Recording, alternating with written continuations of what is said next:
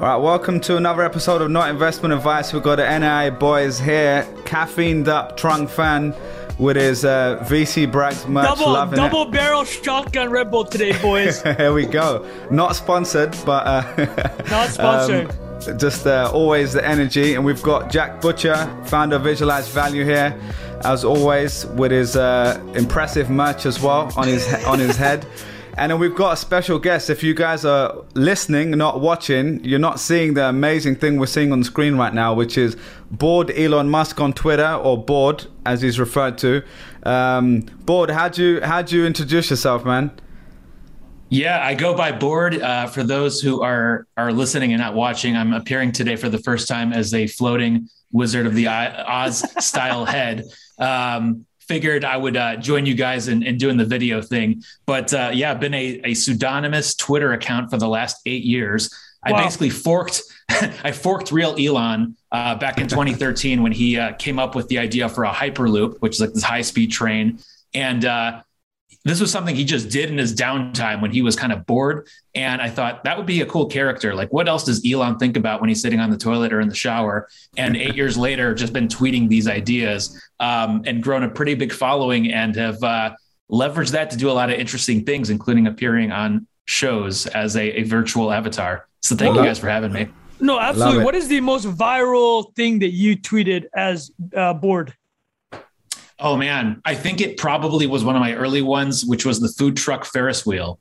So uh, imagine a Ferris wheel, but instead of carts, they're food trucks. And instead of having to like walk around this huge Oh field and go to all these trucks, genius, they would Dan. just rotate. You know, you stand in line and the food trucks appear in front of you.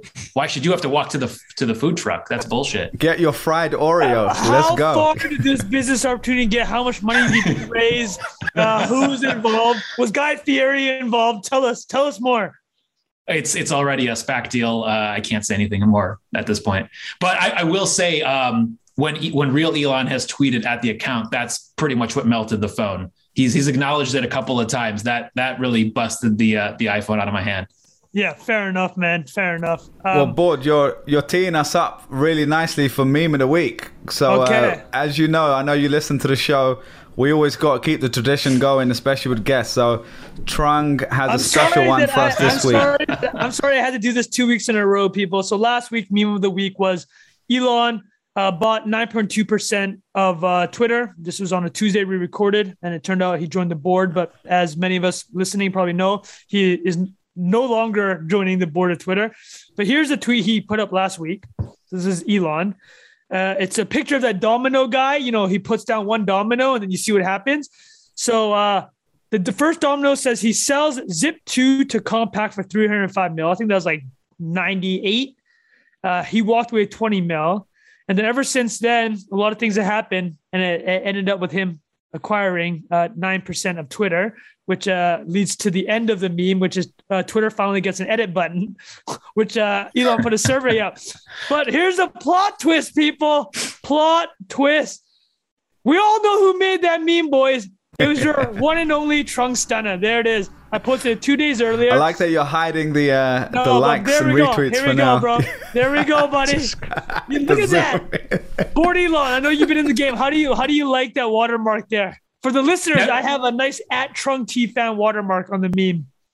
It's super. It's super smart. There's a lot of copy posters people on uh, on Twitter, so I appreciate what you did. Are you saying that Elon tweeted that photo with your watermark?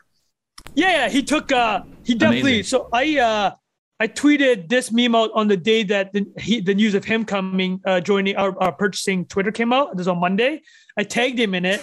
I know he checks those tags every now and then, so he just sniped it and and posted on his own. You know, I I'll throw a question to you actually. People always whenever Elon takes a meme, which is basically every meme that he posts is taken, right? And then there's this whole subsector of uh, uh, uh, the media which just loses their mind, like, oh my god, he's a meme thief.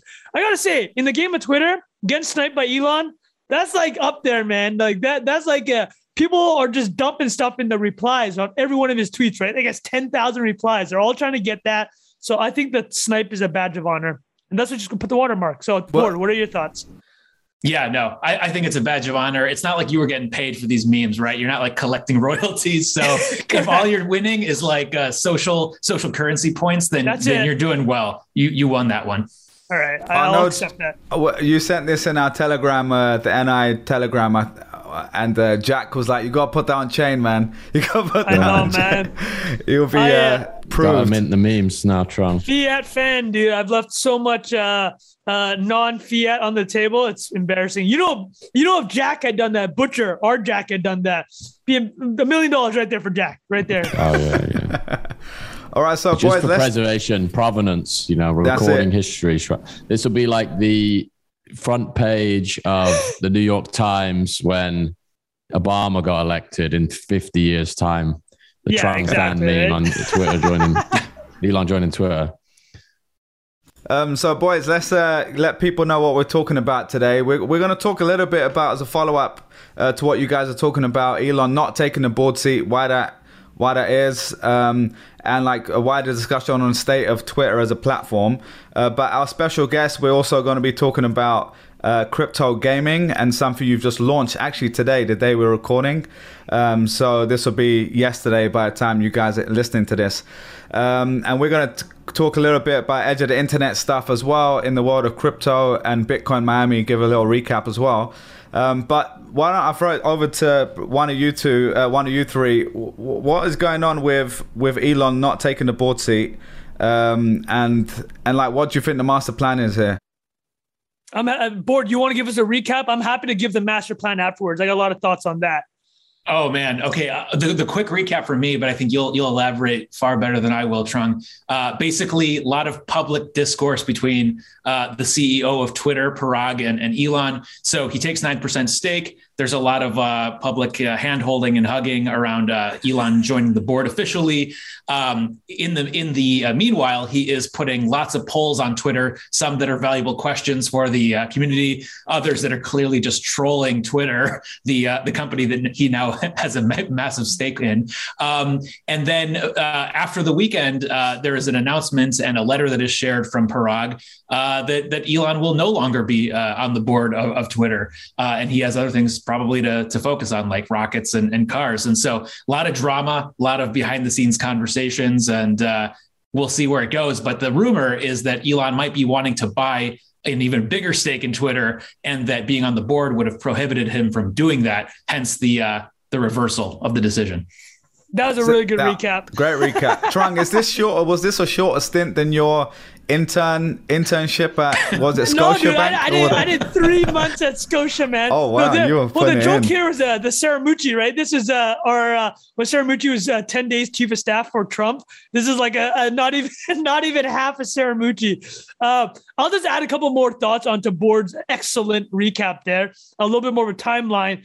Uh, but I, li- I like how you framed it. The hand holding is like Parag's like, oh, so happy to have Elon on board. And then Jack's like, this is an amazing opportunity. These guys are going to make an amazing team. Uh, but yeah, so Saturday morning on the actual timeline, Elon was supposed to formally accept the board position uh, per the uh, message that uh, Bored alluded to. Well, Parag posted the message he sent to his Twitter team uh, on Twitter on Sunday night. But it was on Saturday morning that Elon said, you know what? I'm not going to join uh, Twitter's board.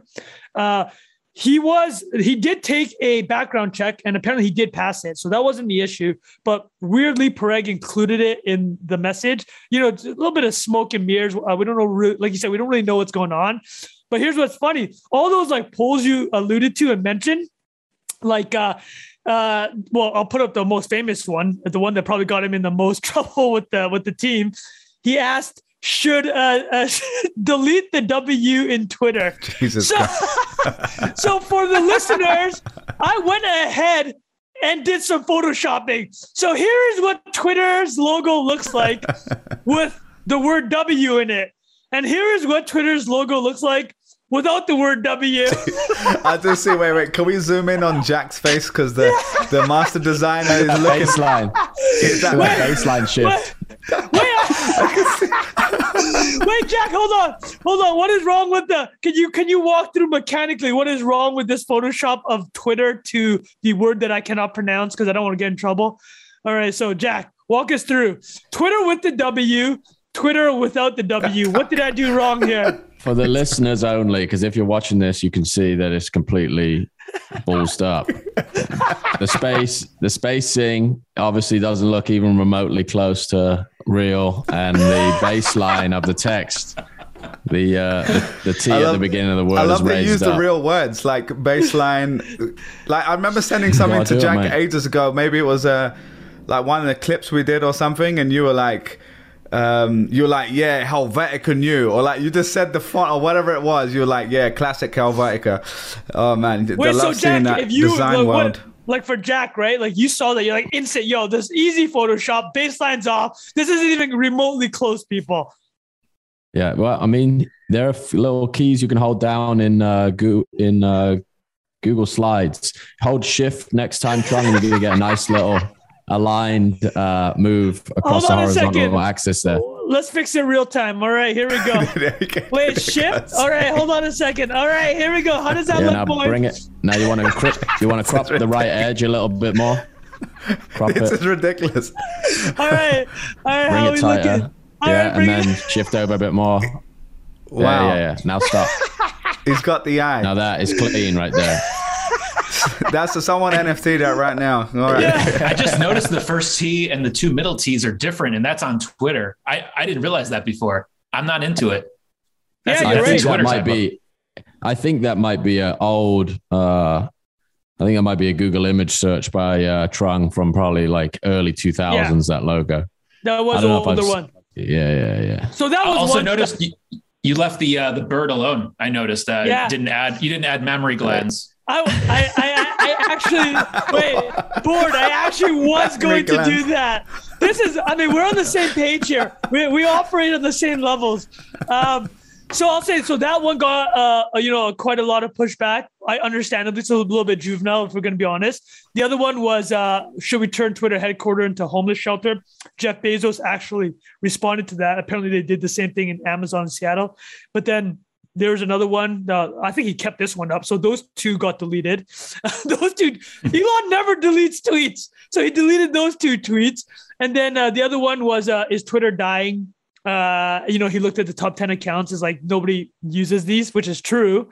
Uh, like Cristiano Ronaldo and Bieber aren't really tweeting a lot.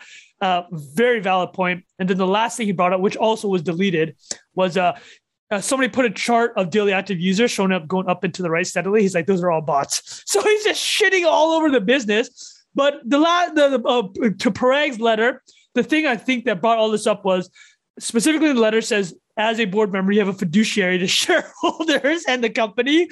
And by like shitting all over it, it's like maybe not the best for shareholders. And it opens you up to shareholder lawsuits. So what's funny is Saturday morning, he's lets Parag know, it's like, I'm not joining the Bored.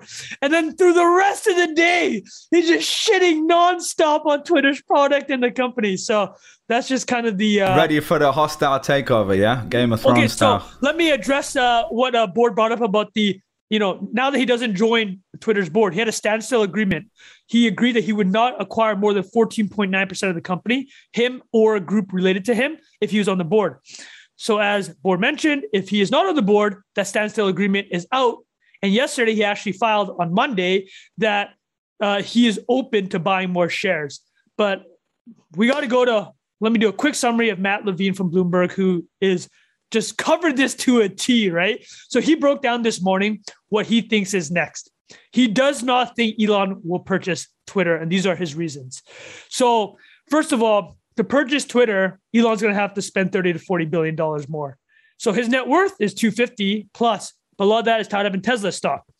And a lot of his Tesla stock has already been pledged for other loan purposes. So the amount that he might have to raise more money is not actually, it, it would be very material, even at his wealth level, it would hit him. Um, he could team up with other investors like a Silver Lake, big PE firm, which has already invested a billion into Twitter. Um, that could be in the cards.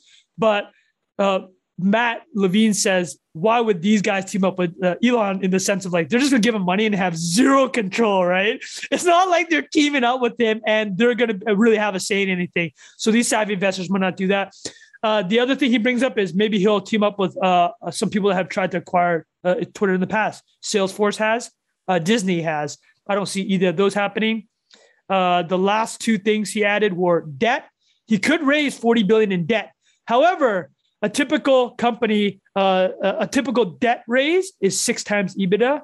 uh, for the amount that they would need to raise for Twitter, it would be 600 times or 60 times EBITDA. So very unlikely. And then will he buy more? Matt Levine says at at nine percent, he's in like a Goldilocks zone. Above 10%, you have to start making a lot of disclosures when you buy and sell stocks. So Mm. it's a little bit less fun for Elon, it, right? Now, but like at 9%, he's the biggest shareholder, at already the most influential user, gets to dick around and like do whatever he wants and uh, not have all these extra SEC uh, uh, things going on. So that's the take uh, from Matt, uh, who is the complete expert on it. So I'm just Maybe he's trying to. Maybe he's just trying to bring it down further in price, so then he can just keep buying until he's ready when it's just worth ten times less. Well, and technically, he's- he then already goes- jumped at 20%. yeah. Oh, really? All right. All right. Um, anyway, so yeah, definitely interesting development from last week. Uh, we covered that quite a lot last week. If you're interested as well. Um, uh, just moving over to to Bored. When we spoke before this, you talked about wanting to discuss the state of Twitter as a platform, and obviously, all three of you, especially, have used Twitter for your business, your personal writing, creative pursuits. And Bored, you're obviously now launching. Uh, you've just launched, announced the company today, and a lot of this is based on what you've done on Twitter. So curious to get your take on kind of state of Twitter.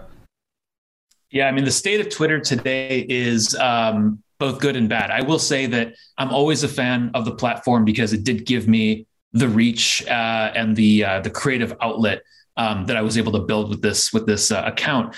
Um, and I will also give credit to the team for the last two years of really experimenting a lot. Things like Twitter Spaces, adding different formats for media, Twitter Blue, adding NFT integration. They're they're breaking stuff fast and trying new things. I think that's on a tech level really worth worth celebrating and and giving them them kudos. Um, I think that what is really challenging um, is both uh, content sort of uh, control or cleanliness, um, and then and sort of the algorithm. So on the on the first front, um, there's a lot of bots, as Elon has pointed out, um, a lot of spammers. It's becoming very dangerous to navigate the uh, the world of Twitter. It's like uh, walking on eggshells every time you want to click a link and not knowing what's going to happen. So that that's something that's out of control, and I'd like to see repaired soon. And then you know on the algorithm front.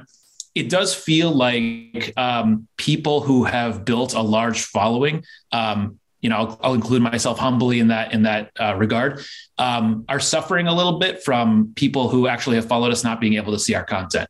I know Jack has has expressed this to some degree as well. Um, perhaps the top ten Twitter users that Elon pointed out who are not using the platform as much, maybe they're not doing it because it really doesn't have the reach that it used to. But yeah, there's like a weird recency bias, uh, I think, to the algorithm that is supporting um, people who are basically talking about the news, who are talking about sort of hot topics and trends, and it's less based on chronology um, and user opt-ins. You know, for for those who have have built a following. So it's a little disappointing, honestly, on my end, to see. Um, users of Twitter not have more control over the content they see. I understand that it's a flood of information and, and Twitter's trying to create a, a, a smooth experience so that people are not overwhelmed with information. But if I'm a consumer, I definitely would love to just have more control over who, you know, what what content I see, and if I'm following some someone, making sure that I see their content and just have a bit more uh, access to that. So yeah, if if uh, if what Elon has proposed in terms of like giving the the power of algorithms back to users comes to life, I'll I'll be really happy. So just a couple of takes there on Twitter. Yeah, I love that, man. Yeah, and just for people who don't follow you, which is um, probably not that many people listen to this podcast because you're definitely uh, a, someone who's very popular in our circles. You've got 1.7 million followers on, on Twitter, right?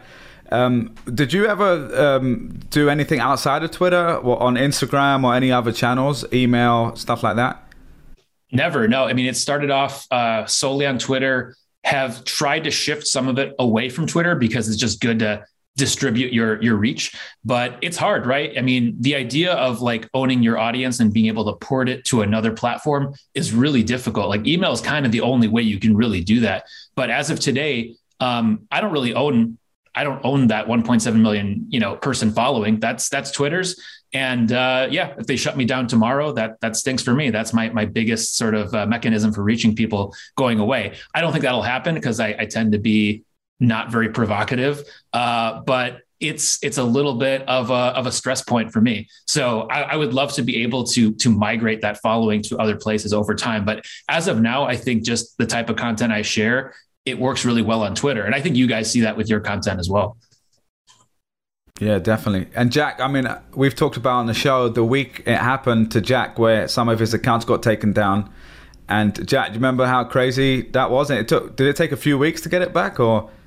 It was, it was about yeah, it was about a week, something like that. But if I'd have, you know, it only happened because somebody at Twitter was um, following me and helped me out, and my personal account didn't get wiped out. Because if that if that had gone as well, I think I'd have just been, you know, up shit creek without a paddle, as the uh, saying goes. well, it's because you well, lost. No, you lost. Did you lose business at business? No, at value ahead. Wh- who's got at value now? It's just banned. Charlie Munger. He's yeah. yeah. Imagine he was the one behind it all. That I heard, I heard Citadel Capital bought it. I, yeah. yeah. I wouldn't be surprised if uh, it pops off Ken Griffin in a few months.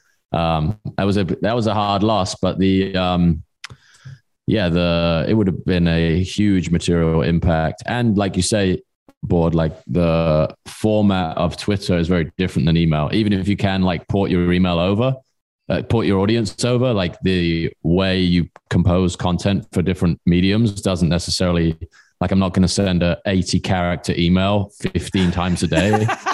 Would be a little bit ridiculous Bro, can you imagine? Maybe we can uh, get that as a, didn't you, as a new you tried format. it on a t- didn't you try a text at one point jack as well yeah, text is interesting, but it is like quite invasive too. Like there's, I think I'm all for like, give me the option to turn off the algorithm. It's like everybody I'm subscribed to, I just want it chronological, just blast yeah. me with it. Um, cause I always, I often find this where there's people who I would assume I like interact with their stuff a good amount and I go to their profile and I look, I was like, wow, I didn't see any of this stuff from yeah. a week, two weeks, whatever else. Like probably all three of you guys, like your stuff isn't getting inserted into my feed when you post it. And that's just it's bizarre. Which is crazy because literally we're talking 50 times a day in DMs yeah. and liking each other's and stuff. Tagging like, each other and stuff. Exactly. And it's bizarre. It's really bizarre. I think like you said, the the stuff that is more like the stuff that is driving engagement platform wide is maybe the stuff that they're trying to like put in your feed more often and you know every other thing is a suggestion or a like you know I never thought about so, that. That's a great point, Bored. About uh, this is why probably the meme accounts do so well, right? Because they're memeing on whatever the funny finance story is that morning. And uh, and don't get me wrong, like I'll jump a lot on these like meme stories, but uh, it makes so much sense. Jack, for the record, VV and I mean Jack Butcher all up in Trung Phan's feed, man. That you are hitting my feed hard, good, bro. Good, good. Glad um, to hear it. Well, well, Bored, I, I wanted to ask a little bit about the pseudonymous nature, like of what you're doing. So you've built this over eight years. Um, obviously, people don't know who you are in real pers- in, in real life. Um, could you tell us a little bit about that decision, why you did that, and why you stayed doing that? Um, because obviously within crypto, people listening to this have heard that concept is quite popular within crypto world. But to like a regular Joe on the street, they're like, "What are you talking about? Why why would someone do that?" So could right. you give us a little background on that?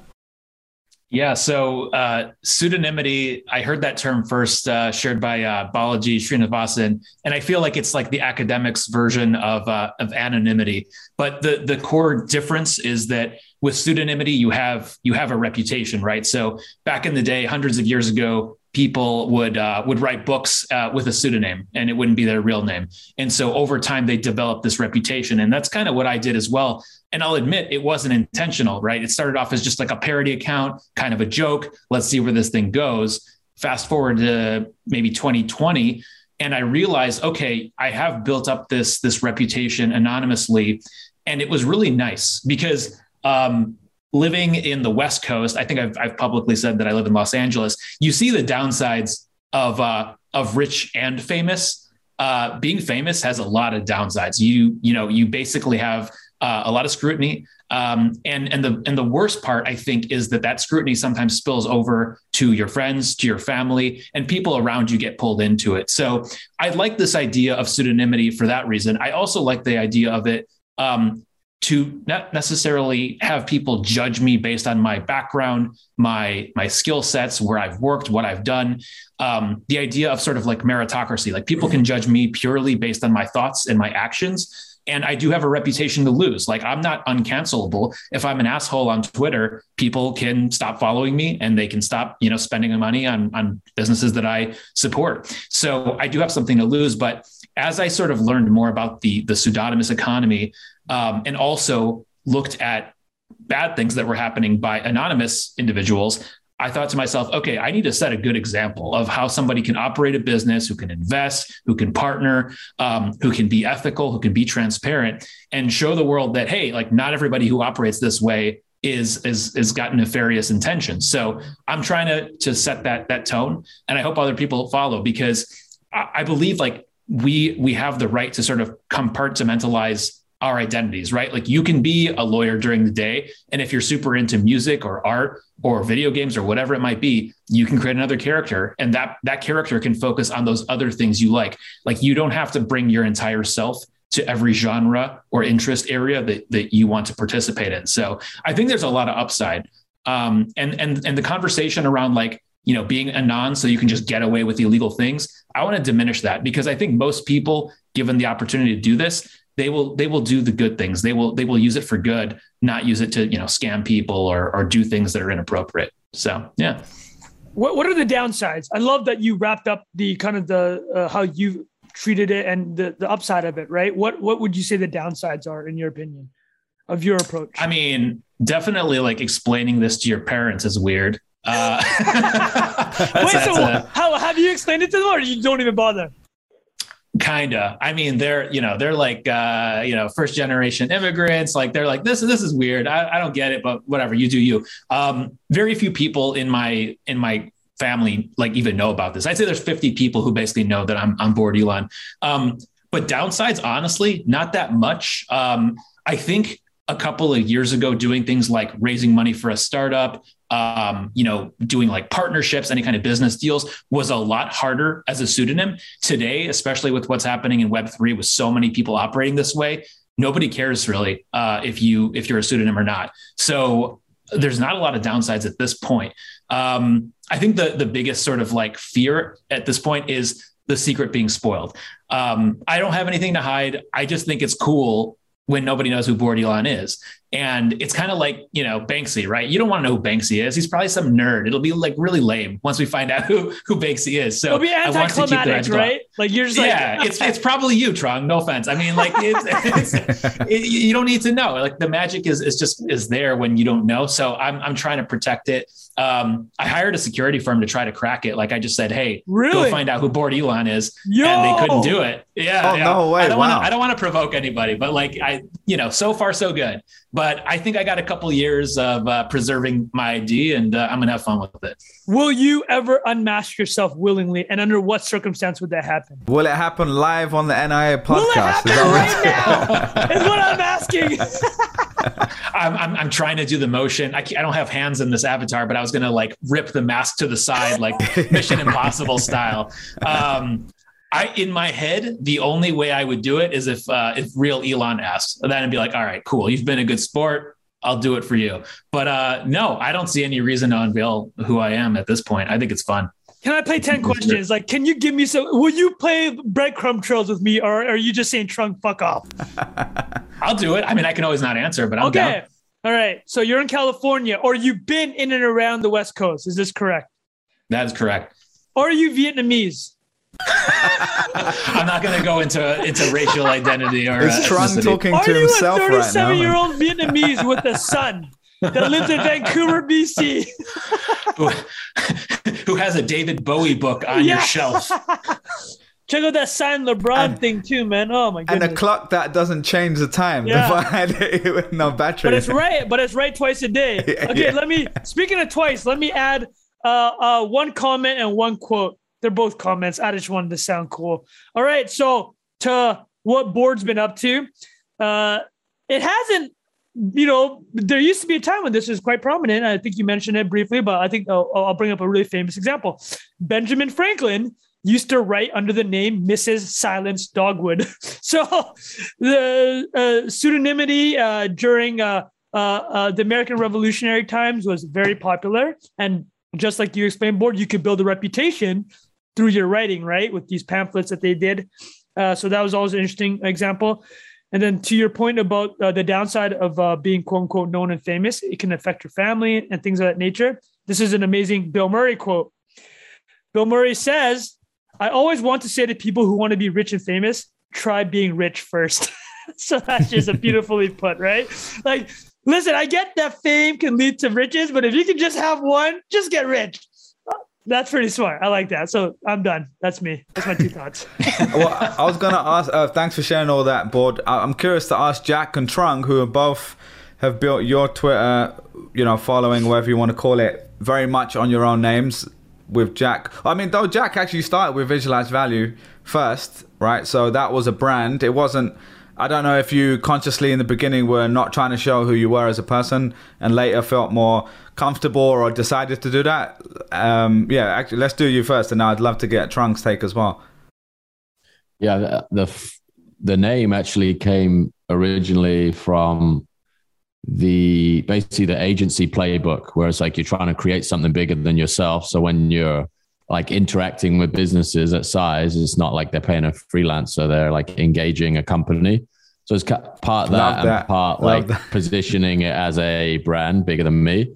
And then um, I think over time, like it gave it definitely when I started to move into like building education products, I was a part of the product.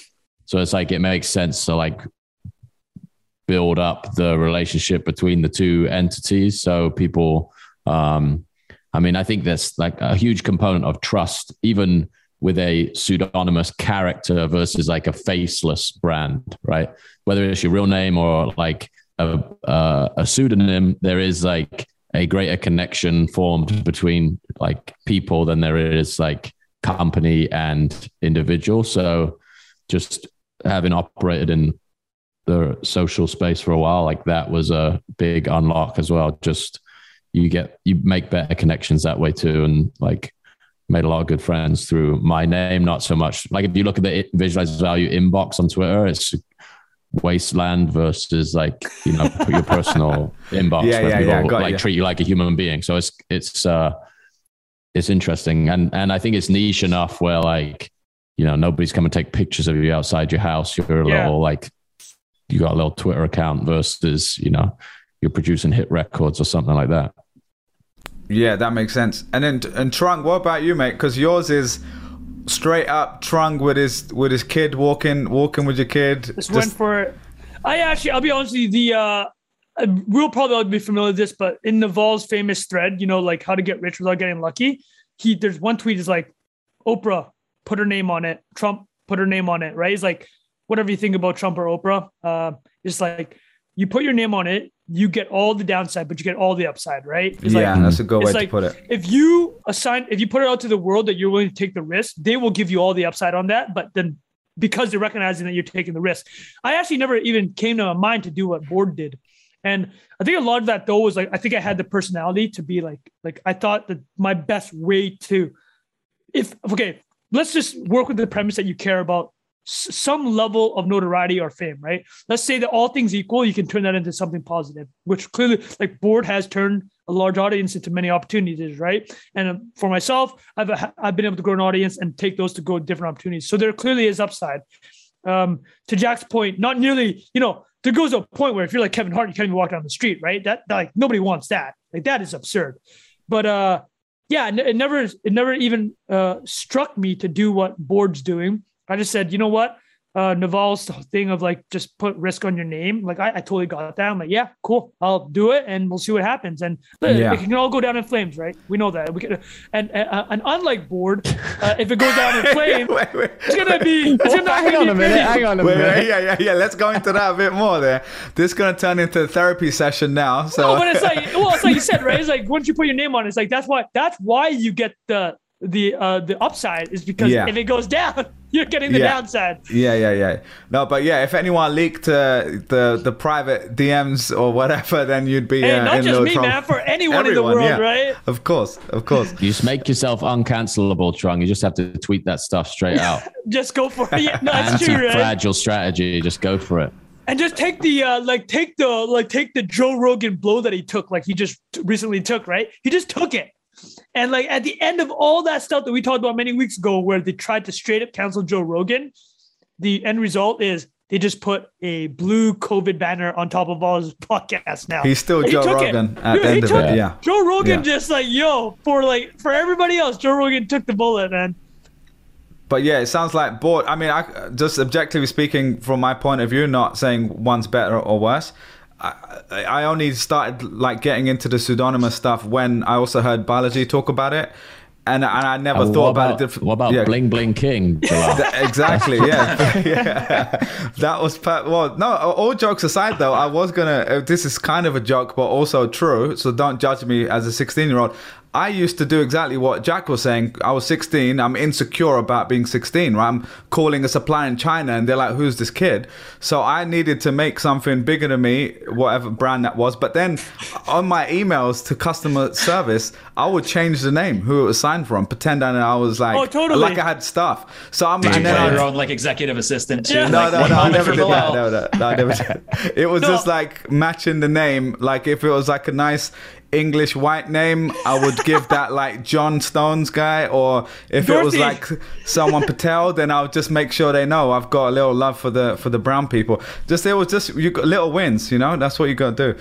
But Uh, um, yeah, go on. No, I was just gonna say I love how Bilal's like, oh, I can't tell them that my name is Bilal Zaidi. I didn't need to come up with a really professional sounding brand. Bling Bling Emporium. Empor- I love the word emporium as well. That's incredible. Yeah, but, I mean, back to my earlier point though, I think you don't necessarily have to pick. Like, if you put yourself out there, that is a decision you made. But tomorrow, you guys could create accounts that are that are not your names, right? You could basically fork yourself, go it, go all in on like some other topic that nobody knows you for, and if it doesn't work out, burn it and start over again. Yeah. Yeah. Um, what's hard is like once you put enough time and grow a following, that that is something that is established. But yeah, it's not all or nothing. Like, and I and I think that for uh, a lot of people who want to go about uh, trying creative exercises, whether they want to be a writer, musician, whatever it is, if they come from an industry where they're afraid of putting themselves out there and looking stupid.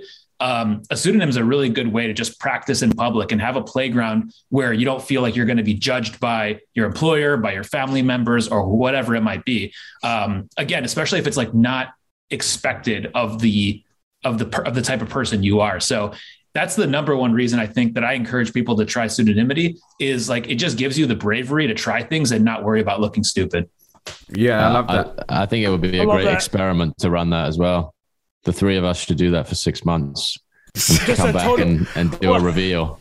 Yeah, well, I was gonna say, Trung. I know you post obviously a bunch of memes, right? A lot of the time, and I've we've probably talked about on the show before. But there's certain accounts that are, you know, like the pseudonymous funny accounts. Um, you know, Bored, you're in that group as well, posting jokes and funny ideas and stuff like that. But I'm thinking of like Parik Patel, John Rich, who actually, uh, John Rich is the writer, whoever's behind that has actually. Yeah, he's Ch- come yeah, out. He's Yeah, come he's out a- as and he writes like kind of serious threads actually is quite funny uh, um, on his on his Great like guy. personal account Great yeah guy. yeah he seems super smart and interesting but yeah i mean as someone who's making jokes do you feel like you'll just get away with so much more if it wasn't on your own name though right Oh, Like, there's no could- question. There's no You could- question. the, the line is much Dude, further look at like some of the stuff our boy Patel just throws out there, like going straight up. Like I, I, I like, uh, I do draw the line. Like I'm not going after politicians and like things. I, I, I don't. I, I'm much less like uh, uh, ho- hostile. And not to say that they're necessarily hostile, but like I'm not really go. I'm punching really far up, right? Like I'm making like jokes about Jeff Bezos. Like Jeff Bezos has will never know who I am, right? He will never even like for a millisecond of my life. But like when you all get to be these anonymous accounts, you you're not punching all the way up there. You're getting a little bit closer to like you know in and around like what your status might be. And uh, I, I won't do that type of stuff. I'll try to try not to. It's a bit of the uh, Jerry Seinfeld shtick. Uh, I don't know if you know about Seinfeld, but he refuses to curse in his stand-up. because he says cursing is a cheat code. Because when you curse in a stand up, it's like you say the F word, it like makes people laugh, right? It's like, it's just like, oh, this guy's so out of control. Seinfeld's like, I refuse to curse because it's a lot harder to get a laugh. And he's such a purist. He's like, if I can make you laugh without cursing, that to me is way more difficult. And like, that's the challenge I want for myself. Uh, not to say that that that these anonymous accounts are like doing the easy thing, but I think sometimes just straight up just making fun of everybody and everything, like no matter where they are, punching near you or down, it's like that's uh, uh that's something that I will not or I can't really do. That to to be honest, it's like if I get called out of it, I just want to deal with it. Yeah. I mean, you're literally wearing the VC Brags hat, right? I think they're a great example. I, I, I say there because I've heard it's more than one person, but it might not be. Um, so like that's a great example if you've never seen vc brags on twitter like they will call out when vcs are saying ridiculous stuff which happens yeah. all the time because a lot of vcs are ridiculous people um, so like when uh, what's his name the, uh, the dude who's in miami who has the best the best ever the worst takes in the world Rabois, yeah, exactly. I mean, there are he, he actually has amazing takes. He just does not. He's oh. he does not care how he delivers it. Yeah, no, I mean he's incredible. I'm sure he's one of the smartest people around, and uh, incredibly impressive. And I, he knows what he's doing. But some of the stuff he says is insane, right? Like he has an amazing line. He's he he says basically about any category. He goes, "I've forgotten more about topic X than you've ever learned in your entire that's, life." That's pretty funny. that's a Kanye bar, man. That's a Kanye yeah, yeah. bar. Yeah. So there you go. Um, anyways, uh, yeah, the last thing I say, I do think for comedy specifically, it's an amazing tool to be able to write as a character, and that you know, obviously, a lot of comedians do that in even in their stand up or or like stuff they create. So um, yeah, I can definitely see that working. So, Bored, uh, not to get too off track, let's talk a little bit about what you're working on right now because you've just launched Bored Box. Um, and you're it's, it's in the world of crypto gaming. I don't know that much about this world. So, what what what did you launch today?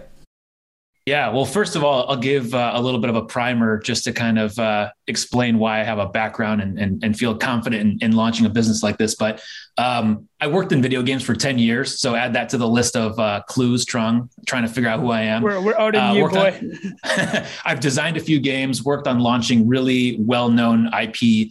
Um, and so I've watched the video game industry and how it's transitioned from kind of the traditional, like buy a cartridge or a CD, play a game go on to the next one to free to play games like Fortnite, where you spend no money and then you end up loving it and uh, you end up buying lots of digital stuff in those games, to where we are today, which is people are building what I'm referring to as blockchain games, where essentially you basically can own uh, digital assets in games. So if you think about the average video game player who's investing tons of time and money into games, into assets that they can they can use in those games, that person doesn't really own that stuff, right? The same way that you don't necessarily own your Twitter account, like it's a platform that owns it. Um, people don't own their stuff in video games. So, like, I'll use a, a personal example. There's a card game called Hearthstone, similar to like Magic the Gathering, Pokemon. I've spent probably over a thousand dollars buying cards for that game. And if I delete that app tomorrow, that money's all gone, right? Like I had a good time playing it, but it's not really mine. So the future, at least my my estimation, the future of video games is that not only are you going to be like downloading digital files to play games, but you're going to be owning all of the items, the weapons, the land, the characters in those games as well. That'll be your property the same way like a Rolex on your arm is property or a hoodie or a VC Brags, you know, hat. So Bored Box essentially is taking the model of a product that used to exist, which is called Loot Crate, where basically you get sent a bunch of cool stuff that you might enjoy, like a swag box, kind of a surprise box. Um, and it's applying that to the world of blockchain gaming.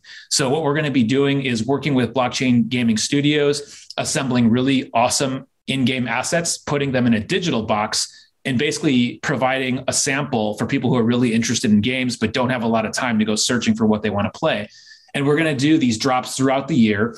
And so the perfect kind of customer, if I'm going to call them that, is somebody who is familiar with crypto, likes video games and doesn't have a lot of time. And they basically want to spend more time playing games and not just hunting for what they should play.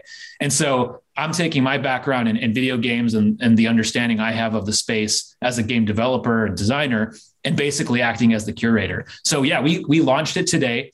Uh, there's a lot of details that we're going to share, but we uh, we put it out there.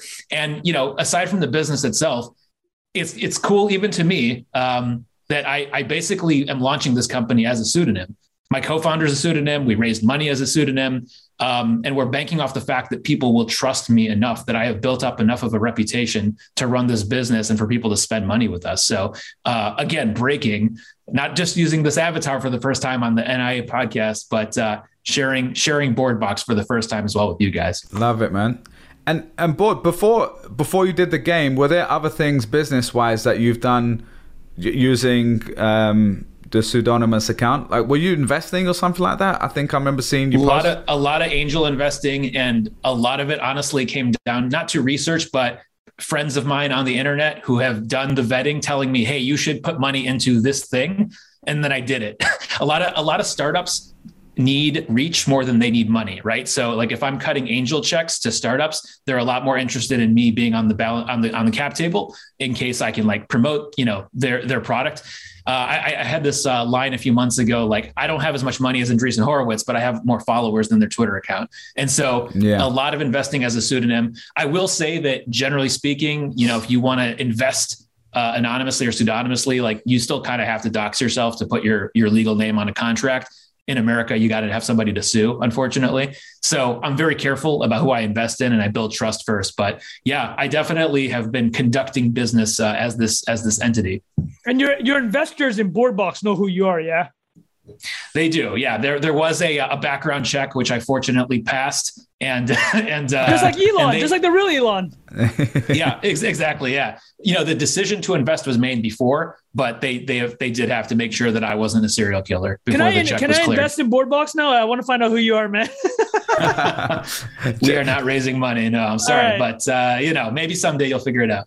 I, I got some questions about your gaming background and Web3 gaming. So in the past, we have talked about Axie specifically, Axie Infinity, the play to earn game. Um, how much of the games that you'll be vetting, or are all the games you're picking Web3 related because of the ownership element? That's you're going to find all Web3 games. They are, and it's very early okay. days. There aren't a ton of games out there, but okay. yeah, that's the idea. And every box is going to have five games in it. So the goal for us is like I want to vet 100 games so that we can pick five. So it's truly curation. Okay. So let, let me actually, before we get into the Axie Web3 world, let me ask you some questions about the previous world. In in in the world you've existed in and worked in, could you give us like, first of all, what is your favorite game? What is the canon of games uh, from the 2000s that you're just like, this is the greatest piece of gaming ever created? Like, let us get into your mind a bit about what you think a great game is. So personally, I grew up on Japanese RPGs. Uh, think Final Fantasy, Chrono Xenogears, Chrono Trigger, which was recently remade, Chrono Cross rather. So I love those games. I unfortunately don't have 300 hours anymore to put into like playing an RPG. Yeah. So if I want to just sit down and play a quick game, I'm doing something like Rocket League. It's like 10, 15 minutes. It's soccer. It's cars with rocket boosters. Can't go wrong. I think the greatest game for me of all time, I'm going to put up there uh, is uh, is Zelda uh, Breath of the Wild. I think it's just a beautiful game. Um, so I definitely like single player kind of solo narrative driven experiences okay. more than what a lot of other people like, which is like Call of Duty, you know, Fortnite. I'm not into first person shooters. Um, yeah, and so I, I see, I see uh, for you know, kind of the Web three world, you do need more multiplayer experiences. Like the solo games don't don't translate very well to to Web three, but they're still going to get made, and that makes me excited. What? Why? Uh, because there is a community element, right? Like the ownership and like all the sharing that you're seeing with the NFT world. Like if you're not doing that for uh, Web3 games. This is like, well, give us an example. What would a first person shooter look like in the Web3 world? Like, what are you getting extra from there? Yeah, I mean, you can reverse engineer games that exist today, like say Fortnite, for example, right? You're buying skins. And the thing that Fortnite mastered is it was all based on aesthetics. So the the big problem in the past with like building an economy in video games was this idea of pay to pay to win, right? Like if I spend more money, I can get this beefed up player and I can just come in, put no effort in, and just beat everybody. And that's super frustrating. That actually destroys the game mechanics. Now, Fortnite just said, no, no, no, you can't do that, but you can you can buy a skin and make yourself look like this awesome character. So it's purely aesthetic. And that's really where um, the very like simplest explanation for why why blockchain gaming is going to work like status status you know uh, seeking is really important and so back to like the previous question why um, you know, why is multiplayer going to work more for Web3 games than solo player? Because you need to be able to show off. If I'm playing a game by myself, I don't have anybody to show off to. But if I'm playing with 10,000 other people, then I have a reason to spend money on this thing that makes me look cool. So for an RPG to work, you would have to have such this like massive game. But they've tried it in the past, right? Like a lot of these games have tried massive online role playing games, right? It's like pretty similar. Like, uh, yeah. well, what are the best examples? World of Warcraft, yeah, Final World Fantasy 15. Yeah, absolutely. So it's sort of like an RPG meets a multiplayer game that works really well. The only way I can see uh, blockchain applying to like solo player games is proof of accomplishment. So like if you go on like Reddit gaming, you'll see people doing crazy shit in one player games. Like they beat a boss in a really interesting way. They speed run if there's a way to document you accomplishing something in a solo game uh, and then proving that it was you and sharing that you were the only person in the world who did that i think that's an interesting use case for for for blockchain i don't think it's a very profitable one but it's a it's an interesting one to explore um, can I can I ask a quick ahead. question there? Uh, do you think there are any Web three games right now that can compete with the the traditional gaming world so far in terms of however you define a good game, you know, enjoyment level, like community, whatever you want to uh, call it there. Um, just because we've talked about Axie a few times before, I've never actually played Axie, but um, that's obviously been, it seems like the most popular Web3 game so far in terms of volume, at least, and number of users. Um, so I'm just curious from what you're seeing out there are, you actually seeing games that you think can compete even today, or is this going to be longer term? They're going to reinvent the way that we've created all these amazing games in the past, but with Web three use cases and Rails. I think by the end of this year and definitely in 2023, there are a lot of game games that are being developed right now that some I've invested in that I think will absolutely compete.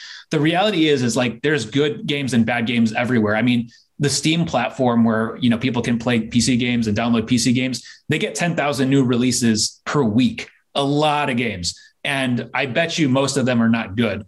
So I always kind of ruffle my brow a little bit when when when people talk about like, you know, our games fun, our blockchain games fun, are they good?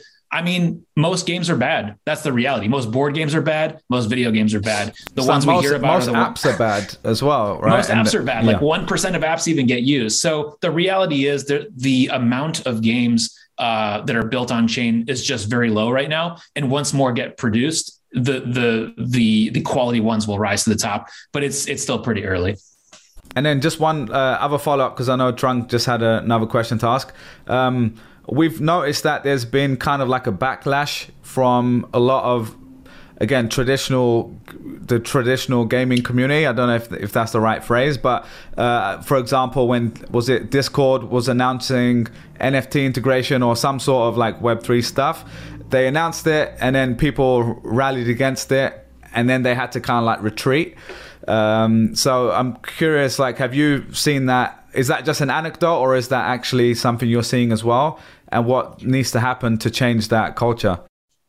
I think that sentiment is definitely overblown. Um, two weeks ago, I went to GDC, which is the games developer game developers conference, and I would say that 80% of the people there who are actively building video games are either neutral or open to blockchain gaming. Mm, so I don't think that I don't think that that vocal minority is representative of all gamers, but I do respect the criticism, and I think the one that is the most valid is that if you build a game that allows people uh, to overwhelm the overall gameplay because they are simply there to monetize and extract value, that will ruin the game. So I think that it's on the game designers to make sure that when they're building blockchain games, they can be played entirely for free and that doesn't destroy the experience and that people who do want to make money uh, aren't getting in the way. Um, I, I think that that that proposition is still is still being worked on. I don't think it should be dismissed entirely. We should stop building blockchain games and they, and that AAA publishers should shy away from it, but they have to approach it really carefully and just again make sure that they don't ruin the the fun that is already happening for those who don't want to drop thousands of dollars on NFTs.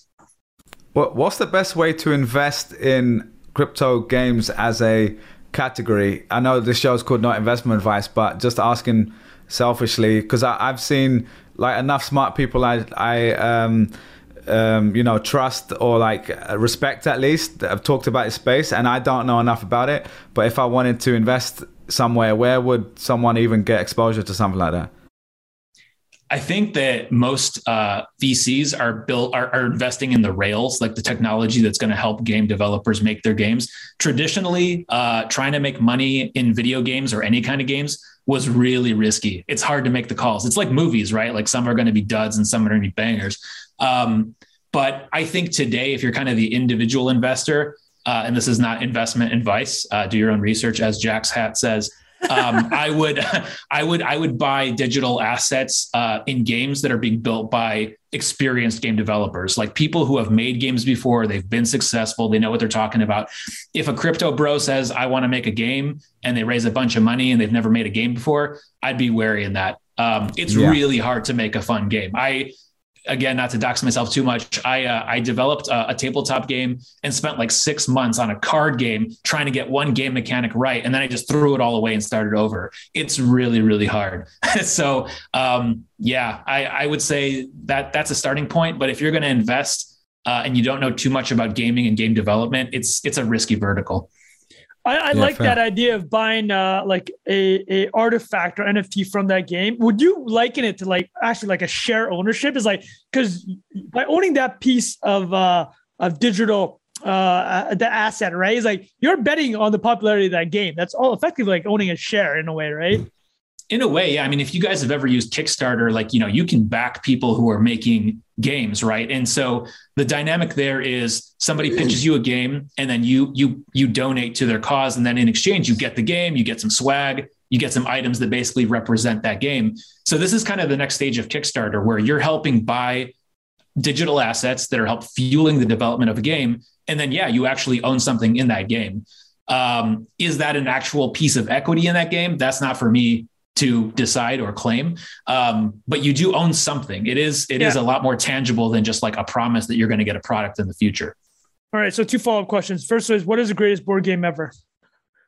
Oh, Getting the real questions. Yeah, I gotta get it in, bro. I'm gonna get judged by saying what I what came to mind first, so I'm not gonna say it now. Monopoly. Um, so Monopoly is is uh, broken mechanic. Like, the game mechanics are not good for Monopoly or Risk. I tell you. Yeah, right definitely now. a lot of families yeah, have been broken yeah. up because of Monopoly. So sure. so I'll say this. So I say every. I think the best games are a good combination of luck and strategy, right? So like chess is all strategy. There's really all information is on the table. And then pure luck is basically like Chutes and Ladders Monopoly. So what's in the middle is poker. Little bit of luck. You don't know what cards you're going to get and then strategy and trying to like outwit people.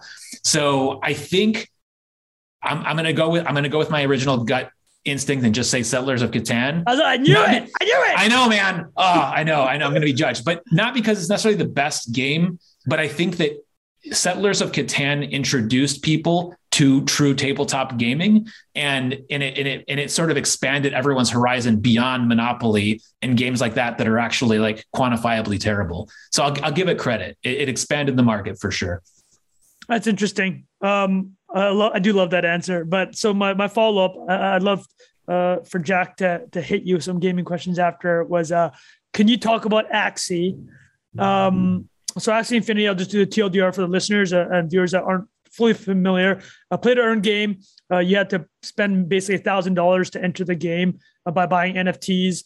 Um, the, the, the game itself has gone through a lot of ups and downs. Uh, recently, six hundred million dollars uh, worth of ETH was taken from a side chain uh, from the game. We took uh, Ronin Network. we talked about two weeks ago. It, it, looks like the game itself the will reimburse a lot of that money.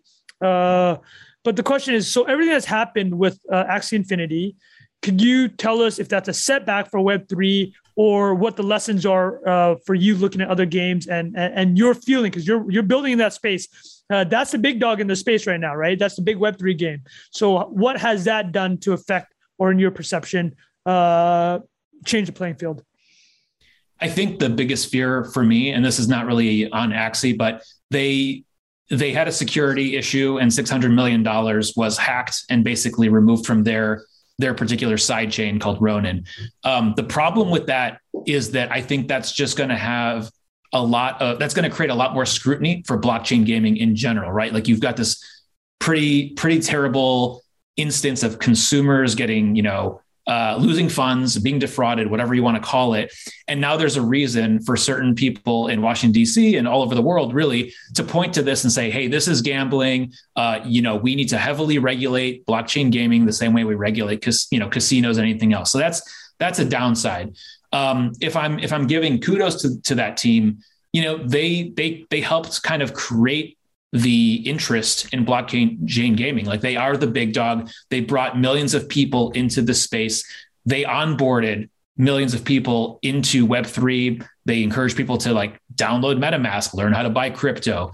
Um, whether or not this was the best game, you know, people can debate that. But I think they're they're owed credit. And in the end, I don't think this is going to stop what's already happening with the transition to blockchain gaming. I think think it's going to be a setback. And my hope is that it basically just is a reminder for all other game studios to make sure that security is you know top of top of the line um, and that we're going to have to work through more uh, you know we're going to have to think through all the regulations that are going to be thrown at the industry. So it's a setback for sure but you're not going to stop people from building and playing video games. Like it's it's a pretty big deal. Something you mentioned earlier was that uh, you don't think that a good Web3 game, or not good Web3, Web3 game should be charging people, right, to touch to play. Because yep. a big criticism of this was that two thirds of the players were from the Philippines, from emerging markets, from uh, uh, lower income economies. Uh, they relied on the game to make money and it basically turned into a job. But then the game itself, uh, and the economies, the economics of it in recent months has basically been this is no longer better than working any job in the Philippines, right? So like that's probably something that you wouldn't want to see in other games where like this, where just to play, you have to put up money. Yeah, I mean, I think people basically decide they they can spend money or they can spend time, and effectively, that's just a translation of the same currency. So in the Philippines, they were trading time and getting value out of it, and I think that's fine. Um, you know, if you don't have a lot of time to spend and you just want to like throw down cash and get some access to a game, that's cool too. And I, I mean that that isn't that isn't unique to Web three. I mean, there are people who who spend thousands of dollars on on mobile apps because they just want to like level up their characters quickly. Um, so yeah, I, I think everybody can make that individual decision, but it is it is a little heartbreaking when you see people who are in um, you know, emerging uh, economies losing thousands of dollars that would have paid for, you know, a years of uh, food or their homes or whatever it might be. And so it's a reminder that like we're going to have to continue building systems that that protect consumers. And I would I would I would stress that the industry itself should be focused on that versus regulators who don't really have a, a deep understanding of crypto. Yeah. Um, Jack, I don't know if you had any questions. If you do, yeah, I was just going to ask about. I was just going to ask about the. Um, well, actually, I was going to preface it with a, te- uh, a tweet I shared in our group chat earlier this morning that said, uh, Men will literally ignore the fact that staking rewards and yields are just marketing expenses tied to unsustainable unit economics instead of going to therapy, which I think Brilliant. is like an interesting. Rolls off the tongue there. yeah. yeah. just like when you talk about all of these things trying to find product market fit, it's like the um, obviously the there's this moment in time at the beginning of the adoption cycle where people are rewarded for their vision and their belief and things of that nature. And I like just not knowing um, too much about the economics of like triple A gaming. I was be curious for just if you could just give us a little bit of uh, insight on that front, like what it costs to develop a great game and like what margins these companies run at. And I think we've talked a little bit about this before. It's like it's such a um, these things are so dependent on talent that are working for these enormous game studios and just have no idea what it costs to build these things and what these companies make. My impression, though, is that it's kind of uh, not necessarily a thin margin business, but it's definitely like um, a lot of it is done for love of the craft, right? Yeah, that that's definitely true. I mean, free to play games um, like a Fortnite, like an Angry Birds, typically don't make any profit for the first few years. Like all the money is going into development, and eventually they recoup it. But uh, a lot of people ask, like with with blockchain games, like you know games like Axie, like where does the money come from? And essentially, it's just a redistribution of where money is being transferred. So when you look at like uh, a block, when you look at a AAA game like Call of Duty, that game that that publisher activision right is going to spend literally hundreds of millions of dollars to acquire users on marketing, on advertising, referrals, influencers, whatever. Mm-hmm. So in the future, if instead of the money going there to marketing expenses, it goes back to the player base and they essentially create like an affiliate marketing channel, like that's that's a big reason that um, that money is going back to players. And I think that's that's really positive for players, right? Instead of it going to a Super Bowl ad, it's going to the people who are actually using the product. The other piece that's important is the in-game economy, right? So when you buy a digital uh, skin in Fortnite, that money just goes to Epic Games, right? That's pure profit. It's pretty wonderful business model. But in the future, maybe 30% of it goes to Epic and 70% of it goes to a pool that gets distributed back to the players. So people are putting their, their time, creativity, energy into these games. That's creating value that value then going back to the players and not just to the publishers is is kind of where the future lies. That's where the money is is going back to the players. And and that's what's so exciting and also why it's frustrating when a lot of people who are sort of core gamers um, criticize the space so hard because i think they're not thinking about their own self-interest. Like if they want to keep coughing up money to, to ubisoft and activision they could. But if there's a better way and a better future where they actually like participate in a game's value um, and, and get some sort of equity in, in the game that they love. I think that's a that's a much uh, more appealing scenario to be in. Yeah, that makes sense. And I think Jack, what what you just said there, kind of resonated with me around like the the negative side to the incentive that you talked about is um, when that incentive goes away, where do those people go? Have they been uh, convinced to stay? So the equivalent in Web two or whatever. And sorry, there's a loud siren outside. I can't do much about uh, if you're okay. hearing that on the audio. Um, is uh, Uber or you know Uber. We used to be able to share, or you can still do it. You share Uber with a friend, refer a friend, and you get like fifteen dollars off your next fare or whatever. That's been going on forever, and a lot of those brands. Um, I mean, a lot of those apps. That's been one of their biggest growth drivers, and even before that, uh, you mentioned affiliate there. Like a lot of traditional online businesses, whether that's e-commerce or whatever, 10, 20, 30% of their revenue often comes from affiliate as well. So I think just reframing it like that was really uh, a smart way of, of putting it. But the key is once I've used Uber, you, you've heard them talk about this. Once you've used Uber twice, you're there forever right? Because you've had that experience, that magic moment. You come out, and you're like, oh, I didn't have to pay or whatever. And I think what might be missing for a lot of these projects is they bring you in, they give you the incentive, which is great, instead of it going to a marketing channel. But then is there something there that's going to keep you there? Uh, and I just think of even something like LooksRare, like the NFT platform that we've talked about on the show again, I'm not the biggest NFT person as it is, so I'm not sure how that's doing compared to OpenSea and others. But they did an amazing job of porting over people from OpenSea. And then after that, I haven't felt even just as one user uh, much energy or much much of anything coming after that. So I think that's a good and a bad thing for the space. There's there's tools there for people to to lure people in, but then it needs to ultimately be something valuable for people to stay. Um, uh, one question I did have for you, Bored, uh, just to wrap it up from my side, and I'll throw it over to you guys if you have anything else, is a lot of these uh, games, I'm curious, are they being built on Ethereum, I'm assuming, because a lot of these need to be, um, you know, obviously smart contract based. Um, and I know Axie Infinity has Ronin for that reason. Like I've even got the Ronin wallet where you basically have no fees using that side chain or whatever. Uh, I know others are looking at Solana as another um, blockchain which is much cheaper and faster. Um, I'm curious, like what you're seeing from your point of view. Well, I heard Michael Saylor's building a Bitcoin-backed uh, video game because that's the only chain that that uh, works. But uh, no, seriously. Um, Wait, is that a I joke? Think, yeah, that's a joke. yeah, yeah, well, he could be. You never know. Promoting Bitcoin is the only video game Michael yeah. would like to play. and he's really uh, good at. He's winning. He's, he's very, very oh, good. He's the it, top yeah. scorer. He's the top scorer. Yeah. The arcade leaderboard, machine says top MS. leaderboard. The top of leaderboard. but yeah, I mean, so with with video games, you have a lot of transactions, a lot of activity, uh, and you don't want people spending money on on gas. So uh, besides Ethereum, you're seeing uh, a couple other networks that are that are growing in dominance. One is Polygon, which is like a side chain to Ethereum, Solana, which is a, a, a completely separate chain, and then Immutable X and Avalanche. Those are kind of the big five. Um, as I'm looking at sort of you know game studios, what they're building, and considering making investments, those are the five that are really growing. And the way I'm looking at it is it's almost a platform the way like Xbox Live or the PlayStation Network or Nintendo Switch, like these are all different platforms and people are willing to use more than one platform. Like I have three consoles at home, I'll play on PC, I'll play on my mobile phone.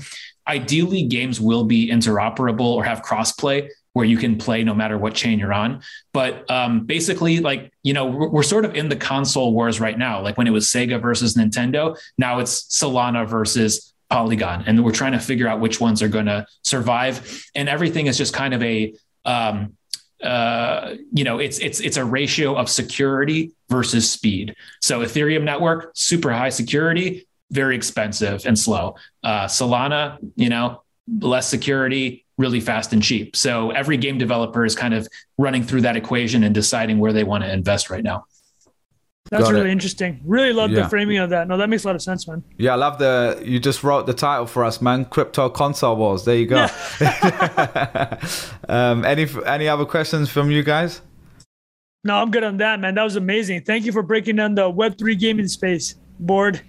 I, I was just gonna ask or add one thing. I think we we basically covered it, but it's just so that like the dynamic of a financial market on top of an attention market is just like a really like the the side effects of that are pretty fascinating. Like especially when the games are by definition like online, right? Like the a, a lot of these require um well all of them i think that every example that i've seen require like reaching a critical mass of users and if there's money to be made like the the challenge of keeping the attention of another user base when there's another game growing at a faster pace is just just a really interesting um, incentive to switch for people which means i think in the long term the best product wins but it's just such a violent and volatile process in getting there for that reason. In the same way you see like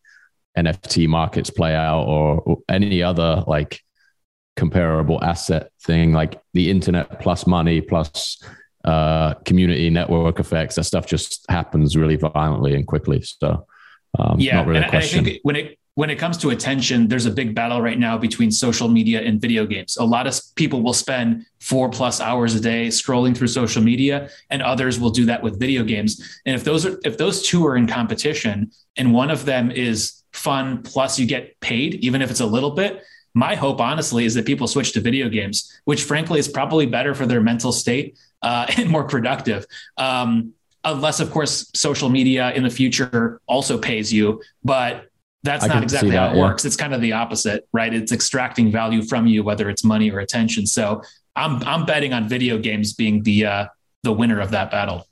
Well, to yeah, your point, Twitter cool. is a game, right? Like it's a game. Like every every morning, you're not getting like a map like Fortnite. We talked about it, but you're getting like the trending topic, and you're trying to win with the meme or the funniest comment and get the engagement.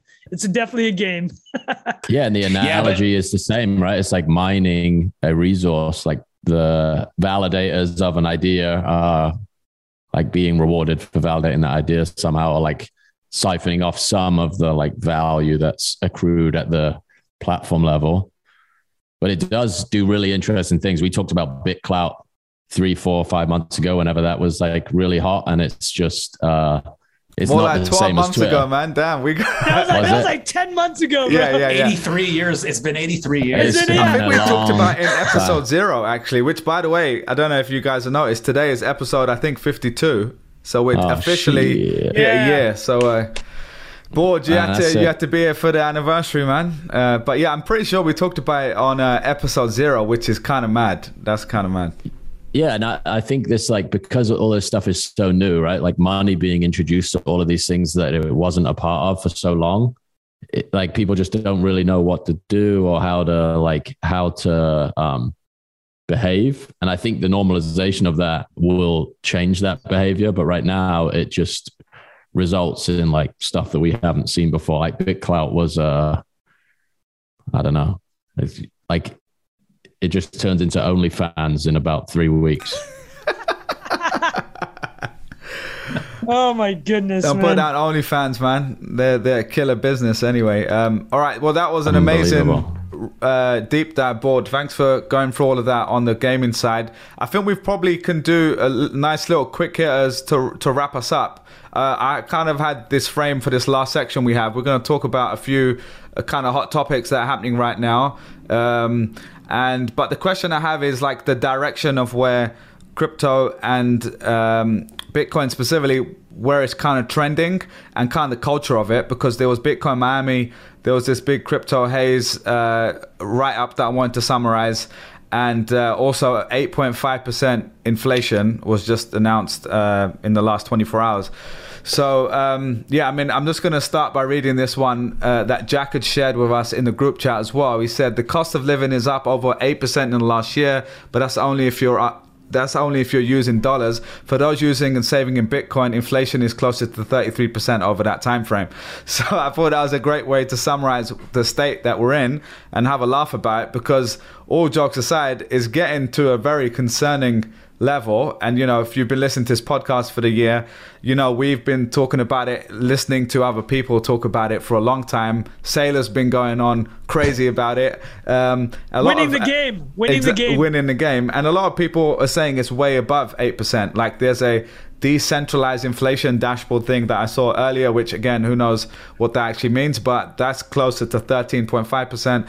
Um, we're all seeing it in our daily lives though, right? Like we know beyond um, the Russia implications, this was already happening. Now, if you add on top of that, fuel um, and you know the price of food and all that stuff we did a deep dive on a few episodes ago things are getting at a very concerning level. Um, any thoughts from you guys on the inflation numbers? Oh, oh, my one thought was uh, I bought a banh mi recently, and it hit double digits. I'm like, whoa, whoa, whoa, whoa, whoa, whoa, whoa, whoa, whoa, whoa! whoa, double digit banh mi? What is going on here? My Vietnamese brother. That's Maybe give me a little, give me a little bit less parsley, and I'll pay 950 for that. But yo, that's when I hit. I'm like, oh damn. How much is a banh mi where you are, man? In New York, it's definitely hitting ten dollars Yeah. plus. Oh, well, we, we had like seven and eight for ages, but now you're Mm. getting that 10. I'm like, that 10 spot for a banh mi. Like, you were like the, I could, I used to be able to trust you. I used to be able to trust you, Bin, Mr. Bin. Uh, but It yeah, wasn't. It my- wasn't like a hipster joint where they're just marking it up. It was like the no, legit no, it was Vietnamese like a legit, yeah, legit. They're like, no, no, the price has gone up. We actually need to maintain. Yeah, yeah. Uh, listen, I'm, I'm more than happy to pay my Vietnamese brothers a little, little uh, and sisters some extra cheddar for that. But that was when I'm like, okay, things are getting real. No, it's getting it's getting intense. Um, any thoughts from you guys, Bored and Jack? I mean, I'll, I'll, Trung's probably feeling this in Canada, but I think uh, in a lot of major cities in the United States, uh, housing prices pretty ridiculous. Inflation's hitting really hard there. Scarcity because people don't want to build more, and if they do want to build more houses, the materials are really expensive. Yeah. So if you're a young family, you know, looking to uh, to expand your your your real estate or to buy your first home, uh, you're probably moving out of the cities and, and going to a place where it's a bit more affordable. Otherwise, you're you're spending three million dollars for a shack. Yep. You just got to do the Jack Butcher clicks the bricks, man. You, Yeah, you're all Bored in. Ape, You're Bored Apes, uh, a, s- a standalone uh, a crib right there. um, Yeah, yes, we talked about it. It's just uh, not good, boys. That's my that's my summary. yeah. Well, let, let, why don't we pivot to the Bitcoin Miami then? Because Yeah, I got yeah. a couple of thoughts on that. That's pretty related. yeah, definitely is. Yeah, go for it. Yeah, I'll, I'll just a couple takeaways. I'd happy to hear anything you guys got from that. Because Jack went last year, right? Jack you went to Miami last year. Jack, you Uh, didn't make it I this was, year. uh, didn't make it this year. I have family in town, but um, next year, 2023, I'll be there. I You're think back- we got oh. to do an NIA live there, man. Yeah, That's- man, we gotta yeah, go. that's true. That's true. That's true. We that shall. would be fun. So the the kind of the big keynotes were uh, Peter Thiel. Uh, a couple things he brought up that I found super interesting. I think our listeners will like if you didn't listen to it already. But uh, the most interesting point he brought up, I know that he called uh, uh, Warren Buffett a sociological grandpa. That wasn't the most interesting to me. Uh, the most interesting thing he brought up was uh, this chart of um, he was basically talking about how people should think about Bitcoin and that they should not be thinking about it like you know how we often compare it to gold. He's like, we should we need to stop thinking about it as gold and just think about it as a in the in the investment space. And the example he brought up was that in in January 1980, gold's market cap was 2.5 trillion, and global equities were also 2.5 trillion. So they were at the same uh, at the same level. 42 years later, global equities 115 trillion gold is at 12 trillion so his frame is okay let's think about bitcoin not can it become a 10 trillion dollar asset but could it potentially become the 100 trillion 50 to 100 trillion where global equities are at and that's an interesting frame and that's what uh, that's where actually his criticism of buffett came up he's basically saying guys like buffett old school money managers uh, Jamie Dimon, uh, connected to Wall Street, uh, the fiat world. They are obviously against it because they're just talking their own book, the same way Thiel is talking his book about Bitcoin. But like these money managers, they don't want to tell you for you to realize that, like, hey, listen, you don't need to like pick stocks. It's like there's one investment, it's Bitcoin. It's as simple as that, right? And uh, and that's obviously Warren Buffett's shtick. He's the greatest stock picker ever. But if Bitcoin is going to be the best investment, you no longer need to be a stock picker. Um, that's kind of like his position on how they think about it. I thought that was an interesting frame. It's like stop thinking about Bitcoin as gold. Think about just like a global equity and like that's its potential. And then the second one was our boy Michael Saylor. Uh, this one's really short. Uh, he said a lot of things, but the ones that stuck out were uh, he thought that uh, the recent executive order from the White House was a green light for Bitcoin and crypto. His logic was this that was like the first time in his estimation that a government actually said in a document that all the agencies involved, the commodities exchange, futures, uh, securities exchange, they need to start figuring out and educating themselves about Bitcoin, and they need to help America uh, innovate in that sector. And he said that there's never been a government edict from the U.S. that said figure out this asset class. And uh, to him, that is a green light.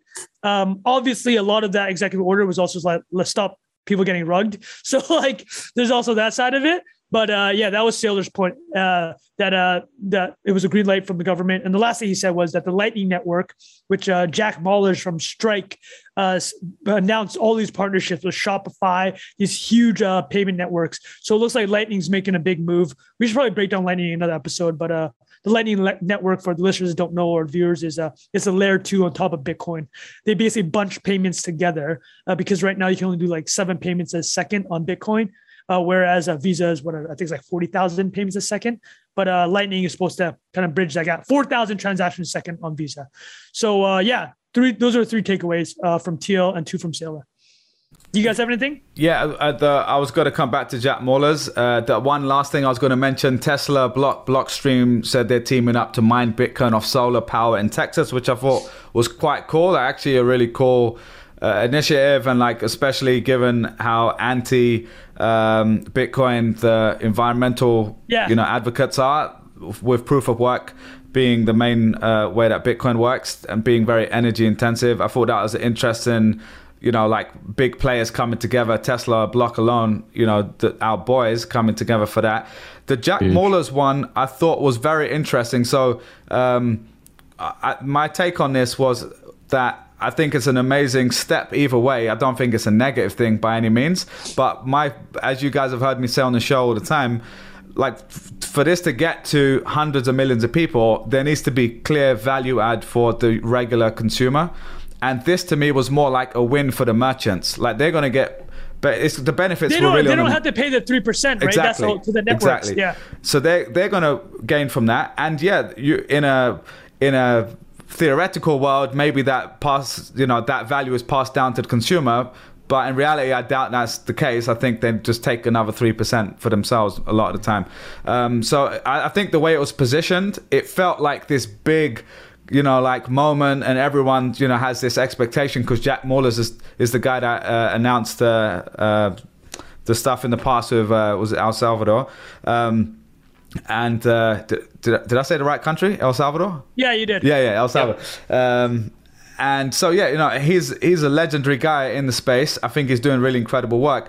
But to me, it felt like this big hype. Everyone's like, "Oh, look at this big thing," and I was a little bit like, "Okay, that's that's cool for the merchants, but not necessarily the end user." Whereas the Tesla b- block thing coming together, I thought was kind of a almost like a bigger deal uh, and a bigger announcement in a way. Uh, but yeah, love to get your take as well. no, that. I will say that. So that's a great point regarding uh, Lightning Network because the he did frame it specifically as like the merchants have not had any innovation on their side in six Yeah. to seven years, right? It's like they're paying the exact same three percent to these networks that they've been paying since the '60s. Um, I think there are two pieces. Uh, well, one you mentioned is like, will they pass the fees on? That is one way potentially. We don't know. Maybe they will. The other two that might be a clear benefit, but again, there's going to be some education around it. it. Is interoperability because like Square, Cash App is separate from PayPal, Venmo, right? Those are not; those are completely separate networks, and uh, you might be able to have a little bit more convenience uh, because Lightning is open. Um, and the other one is a physical finality, like these cash transactions instantly close. You know, when you do stuff uh, in the old banking system, two three days. But a part of that, I mean, that is actually, I think, a feature. that that's huge. that- You're right. Yeah. that, that, but that is a feature, not a bug, though, right? The reason why you have this leg, not necessarily that it has to be 48 to 70 hours, it's like it stops a lot of fraud. That's the reality. It's like that's what the chargebacks, like you can do chargebacks, is because like there's this gap, right? Uh, a little bit I think it's. I think that's true, but I think it's also because they're using batch processing from the 80s, using Yeah. COBOL, uh, COBOL like language from like the 90s. My sister Fair learned enough. at university. Fair. But no, I, I agree. I do think there's a lot of really cool stuff coming from from Lightning. Um, uh, the only other thing I was going to ask you guys is around you know this narrative we've talked about since the beginning of the show of digital gold bitcoin digital gold it, you know um, and even like the reframing of web 3 like those have been the two best reframes for me in the last like you know five years anyway and this to me was almost like a departure from that because we're now talking about using it like a currency um, right and Right. and the joke is that most bitcoiners don't want to spend their money because they're holding on to it you know under their pillow or whatever No so one um, wants to be the pizza transaction. right? exactly That's exactly the meme. Uh, completely so yeah i'm curious to you guys uh, if you have any thoughts on like what with it being actual bitcoin which is a, has a price fluctuation um, could this actually be something people use for currency and is that something that uh, that narrative is a positive thing for the space I think. I mean, I th- go on, boy. Okay. I was going to say, I mean, I, I think that the narrative that's going to hold true is that it is a, it is a storage of wealth, and it works really well there, and it works great if you already have wealth. If you have money, you should buy Bitcoin. A lot of young people in this country are graduating with debt, uh, have massive mortgages to pay.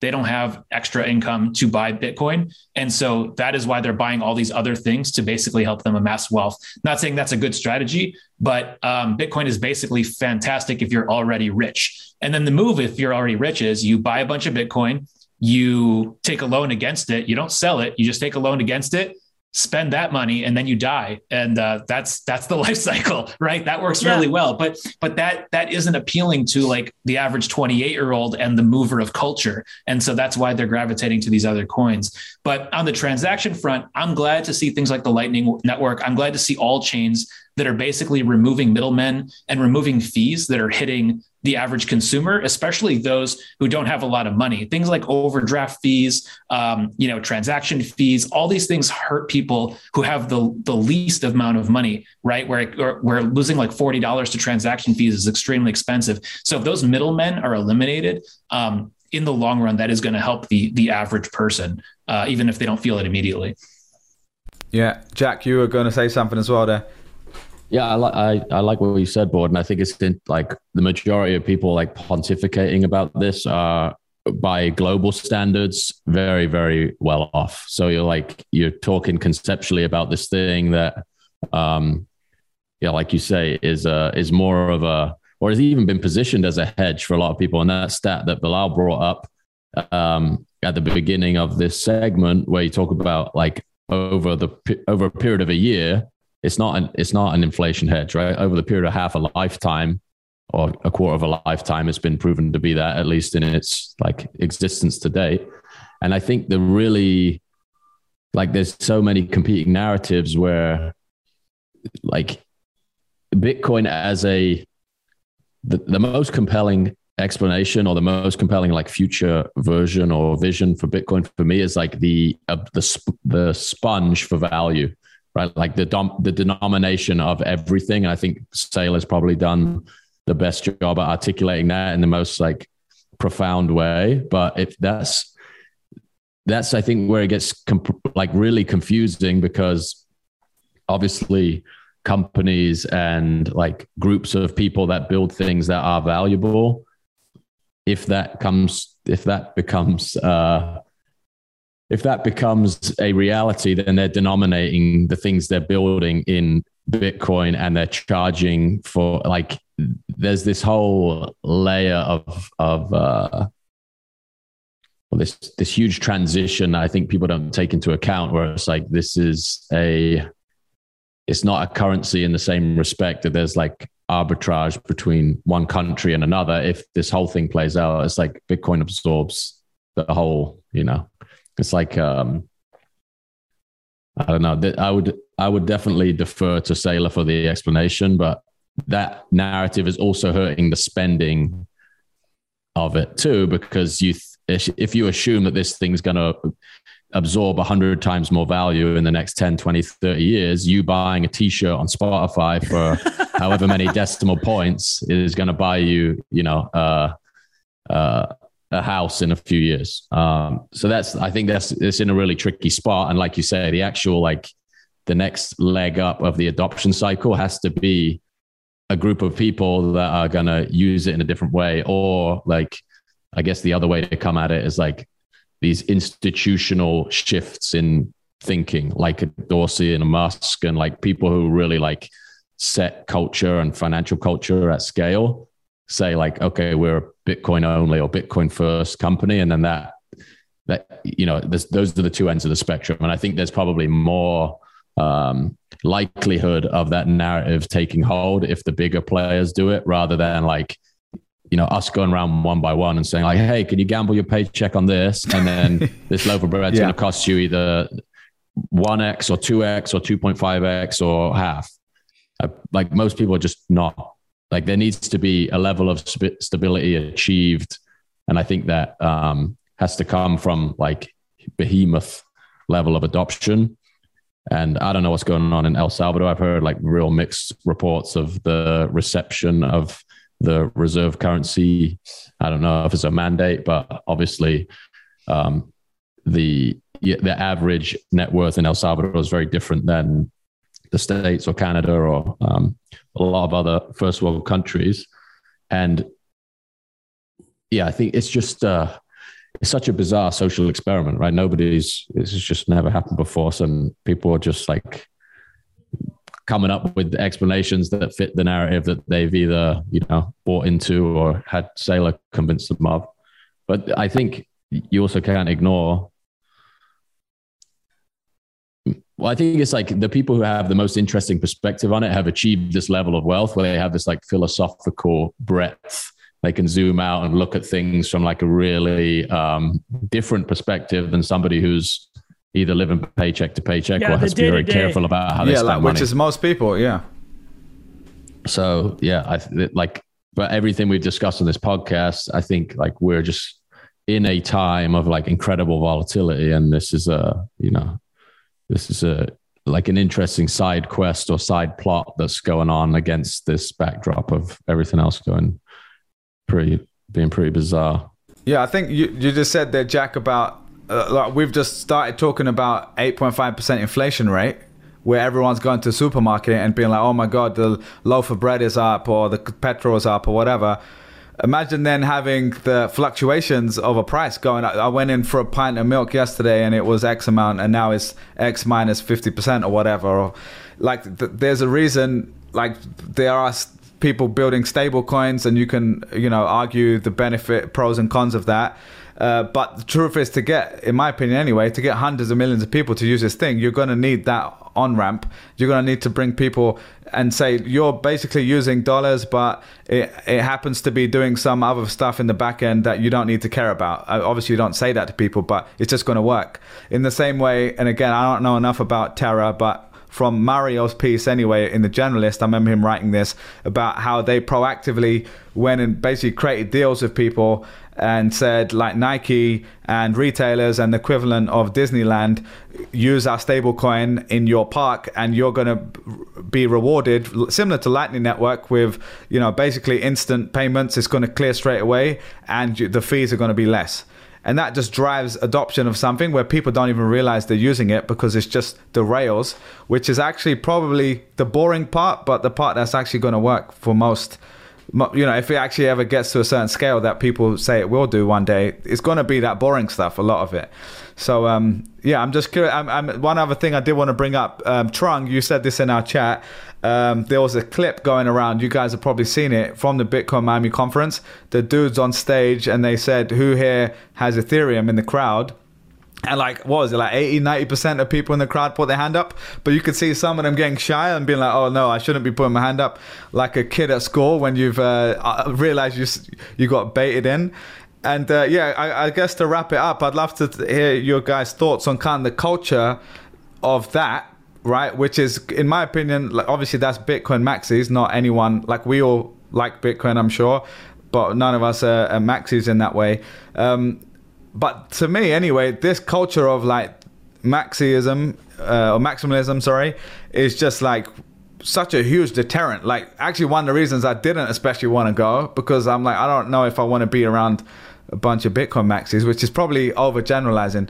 But yeah, curious what you guys think on uh on on that clip in particular and in general the wider lens of the culture of it. I think it's probably been true for the like duration of the. I mean, I've been there in person and I'd say 80, 90% of people are like interested in technology, right? And maybe some of them crossed over into like, this is the only answer. But after especially the last year or two, like the things that are going on in other ecosystems, if you were drawn to Bitcoin in the first place, I can't imagine that the things that are happening in those worlds aren't interesting to you. 100%, um, yeah. And that, like, even as a even as a participant that buys a different version of the narrative, I think it's just the bizarre thing to me is like innovation can't happen outside of this construct. Just feels like a bizarre belief system to me. Um, in the same way that you like wouldn't write off like a private company that's building something specific. Um, it feels like you're missing out on a lot outside of uh, outside of this ecosystem. And um, if this, I think the the really